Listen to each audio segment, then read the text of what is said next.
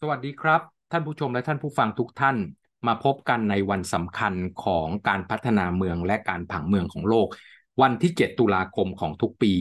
UN Habitat นะครับกำหนดให้เป็น World Metropolitan Day หรือวันมหานครของโลกนะครับ โดยที่กำหนดมาแล้วตั้งแต่ปี 2015 นะครับ เพราะวันที่ 7 ตุลาคมในปี 2015 มีการประกาศสิ่งที่เรียกว่า Montreal Declaration on Metropolitan Areas นะครับ เป็นการประกาศถึงความสำคัญ แล้วก็ประเด็นต่างๆ ในการพัฒนามหานครของโลกนะครับ เพราะว่ามหานครเนี่ยมีรูปแบบในการเป็นศูนย์กลางการบริหารการปกครองการเงินการธนาคารและอื่นๆ มากมาย โดยมีขนาดประชากรเกิน 1 ล้านคนขึ้นไป สิ่งที่มองเห็นภาพตัวนั้นก็คือการจัดการ เป็นเรื่องที่มีความซับซ้อนสูง เนื่องจากว่าพื้นที่ของมหานครเนี่ยมักจะหรือเกือบทั้งหมดก็ตามทีนะครับ ที่เป็นมหานครโลกเนี่ยเกินกว่า 1 เขตการปกครอง เรานึกถึงกรุงเทพมหานครนะครับ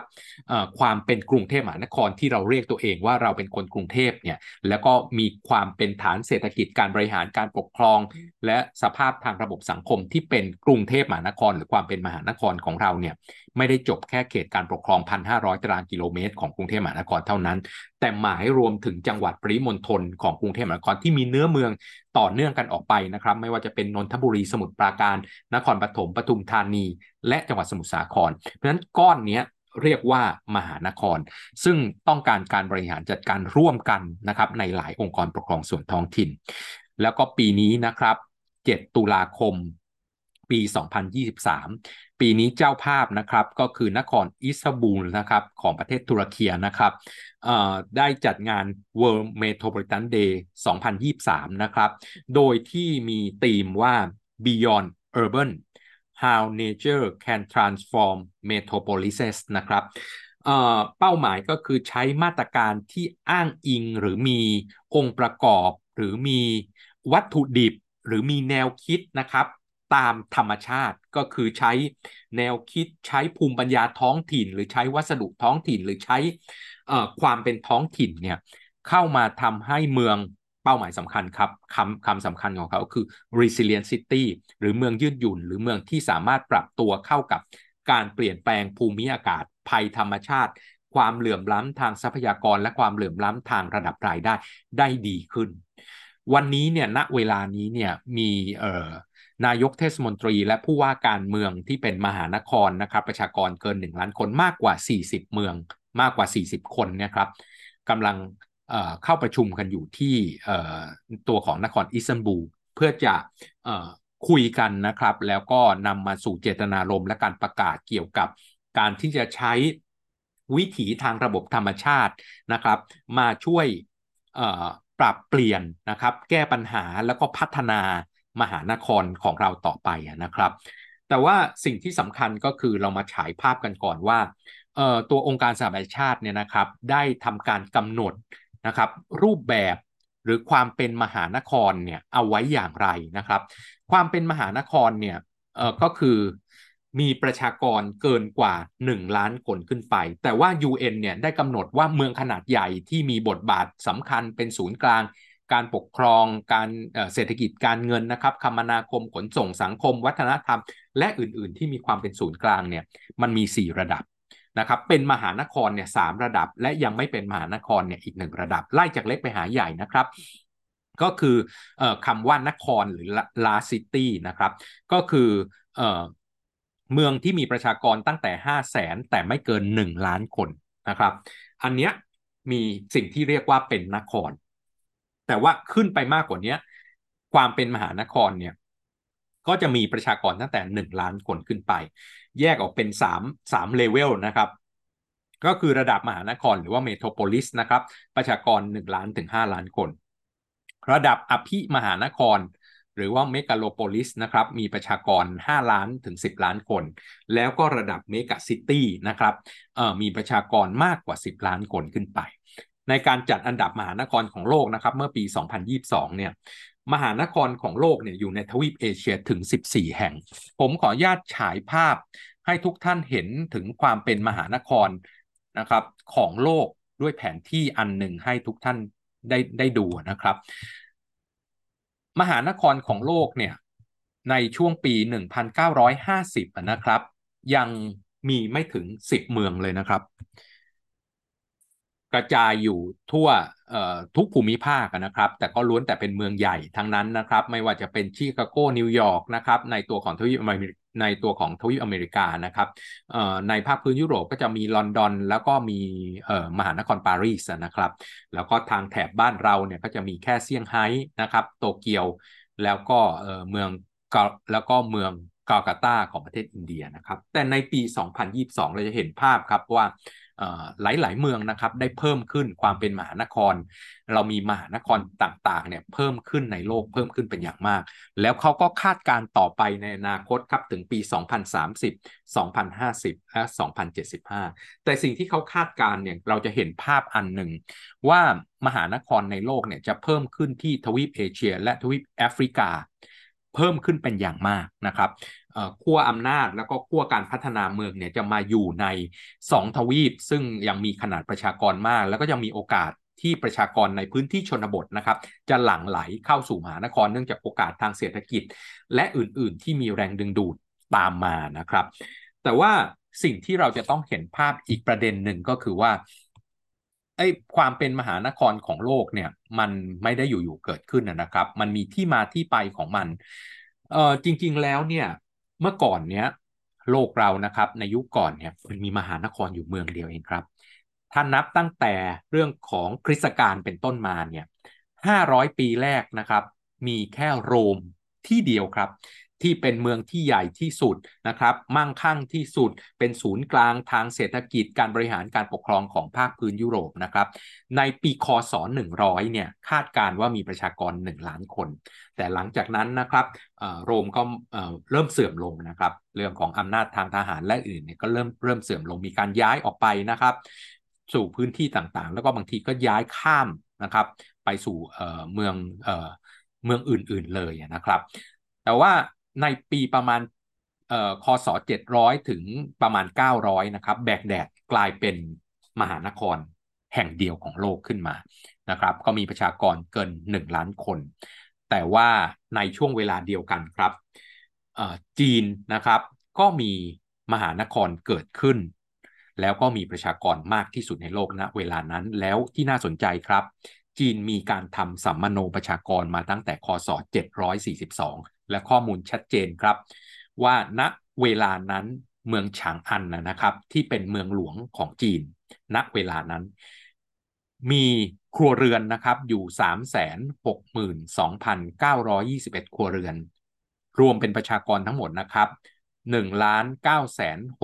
961,188 คน แต่ว่าเขานับแบบมหานครเลยครับ ที่ผมเล่าให้ฟังตอนแรกว่า มหานครกินพื้นที่มากกว่าหนึ่งองค์กรปกครองส่วนท้องถิ่น อันนี้คือนับพื้นที่ต่อเนื่องออกจากฉางอันที่เป็นเนื้อเมืองเดียวกันข้ามลงไปในพื้นที่เมืองย่อยๆ ที่อยู่โดยรอบ เรียกว่า vicinity นะครับ หรือว่าพื้นที่ปริมณฑลของฉางอันเนี่ยถูกนับเอาไว้หมด แล้วก็ในช่วงเวลาประมาณ 1,300 1,400 นะครับ แถวบ้านเราก็มีมหานครเกิดขึ้น นั่นคือ ที่เมืองนครวัดนะครับ ของเอ่อเรียกว่าเอ่อในช่วงของอาณาจักรขอมนะครับ ในช่วงศตวรรษที่9ถึง15เนี่ยก็คาดการเช่นกันครับ ว่ามีประชากรประมาณ 1 ล้านคน แต่ว่าพอมาในยุคปัจจุบันบ้างนะครับ ยุคปัจจุบันนี้เนี่ยเออลอนดอนเนี่ยตั้งแต่ปี 1825 ถึงปี 1918เนี่ย ลอนดอนเป็นเมืองที่ใหญ่ที่สุดในโลกนะครับประชากรเติบโตขึ้นอย่างรวดเร็วด้วยผลของการมีการปฏิวัติอุตสาหกรรมนะครับโอกาสในการทำงานที่มั่นคงกว่าทำงานในพื้นที่เกษตร ก็ประชากรจากพื้นที่เกษตรก็ไหลเข้ามาสู่โอกาสในการทำงานในโรงงานอุตสาหกรรมของลอนดอนนะครับแล้วก็เป็นเมืองแรกในโลกที่มีประชากรเกินกว่า 5 ล้านคนนะครับในปี 1900 ในปี 1950 ครับมีมหานครในโลกที่กลายเป็น megacity ก็คือ New York City เป็นพื้นที่แรกและก็เป็นพื้นที่เดียวณเวลานั้นนะครับ 1950 ที่มีประชากรเกินกว่า 10 ล้านคน แต่ว่าหลังจากนั้นเนี่ยความเป็นมหานครขนาดใหญ่ก็เพิ่มขึ้นเรื่อยๆนะครับ ความเป็น megacity ที่มีประชากรเกิน 10 ล้านคนเนี่ยเอ่อ มีอยู่ 25 เมืองในปี 2005 นะครับ แต่ว่าในปี 2004 นะครับ มีแค่ 19 เมือง แปลว่าแค่ปีเดียวเนี่ยประชากรเกิน 10 ล้านคนเนี่ยเพิ่มขึ้นมาถึง 6 เมือง และถ้าย้อนกลับไปอีกหน่อยนะครับ ปี 1985 นะครับ ก่อนหน้านั้น 20 ปี มีแค่ 9 เมืองเท่านั้นที่เป็นมหานคร ขอขอไปครับเป็นเมกะซิตี้คือประชากรเกินกว่า 10 ล้านคน ซึ่ง ตัวนี้เนี่ยเป็นประเด็นสำคัญว่าเราเห็นว่าในประเทศที่มีระดับการพัฒนาสูงนะครับหรือที่เรียกว่าประเทศที่พัฒนาแล้วเนี่ยในตัวของยุโรปตะวันยยุโรปตะวันตกนะครับ แล้วก็ในทวีปในตัวของทวีปอเมริกาเหนือเนี่ยสัดส่วนของประชากรเมืองเขาสูงนะครับ ประมาณ 75ถึง85%ของประชากรทั้งหมดเป็นประชากร เพราะฉะนั้น โอกาสที่จะขยายเป็นเมืองขนาดใหญ่เกินกว่า 1 ล้านคนขึ้นไป แล้วก็ขยับเป็นตัวของอภิมหานคร แล้วก็เป็น megacity เนี่ยมีมากเมื่อก่อนนี้อยู่ในภาคพื้นยุโรป และอยู่ในตัวของทวีปอเมริกาเหนือนะครับ แต่ว่าที่ผมเรียนเมื่อเมื่อเมื่อสักครู่นี้ว่าทวีปเอเชียเนี่ยขยายตัวขึ้นมาก แล้วก็ตั้งแต่ปี 2000 เป็นต้นมานะครับ กลายเป็นว่าเมกะซิตี้ นะครับเมืองที่มีประชากรเกิน 10 ล้านคน และมีประชากรมากที่สุดในโลกก็คือภาคมหานครโตเกียว หรือว่า Greater Tokyo Area นะครับซึ่งรวมเอาเมืองโยโกฮาม่าและเมืองคาวาซากินะครับเข้าไปด้วย เพราะว่าเป็นเนื้อเดียวกันนะครับคาดการณ์กันว่ามีประชากรประมาณ 37-38 ล้านคนนะครับ ซึ่งตัวนี้เนี่ยก็กินพื้นที่นะครับประมาณเป็นตัวของรัศมีประมาณ 50 กิโลเมตรออกจาก พื้นที่ศูนย์กลางมหานครโตเกียวนะครับ ซึ่งโอกาสในอนาคตก็จะเห็นภาพว่าในปี 2021 นะครับ มองเห็นว่ามีเมกะซิตี้เนี่ยอยู่ถึง 28 เมืองเข้าไปแล้วนะครับ แต่ว่าสิ่งที่เราจะต้องเห็นภาพก่อนก็คือว่า ในอนาคตเนี่ยขนาดของประชากรเมืองที่เพิ่มขึ้นเนี่ยมันจะเป็นประเด็นสำคัญต่อไป ในหลากหลายรูปแบบ เพราะที่ผมเล่าให้ท่านฟังเมื่อสักครู่นี้แล้วว่าประชากรเมืองที่เพิ่มขึ้นเนี่ยเพิ่มในทวีปเอเชีย และเพิ่มในทวีปแอฟริกา แล้วก็เป็นประเทศกำลังพัฒนา ซึ่งตัวนี้เนี่ยก็จะเห็นภาพว่าตอนนี้มีประชากรประมาณ 1,000 ล้านคน หรือประมาณ 1 ใน 7 ของประชากรโลกที่ 7 ล้านคนนะครับ พักอาศัยอยู่ในเมืองที่มีคุณภาพชีวิตต่ำกว่ามาตรฐานนะครับ มีเรื่องของความแออัดนะครับ อยู่ในชุมชนที่เรียกว่าชุมชนแออัด มีความเสี่ยงต่อการ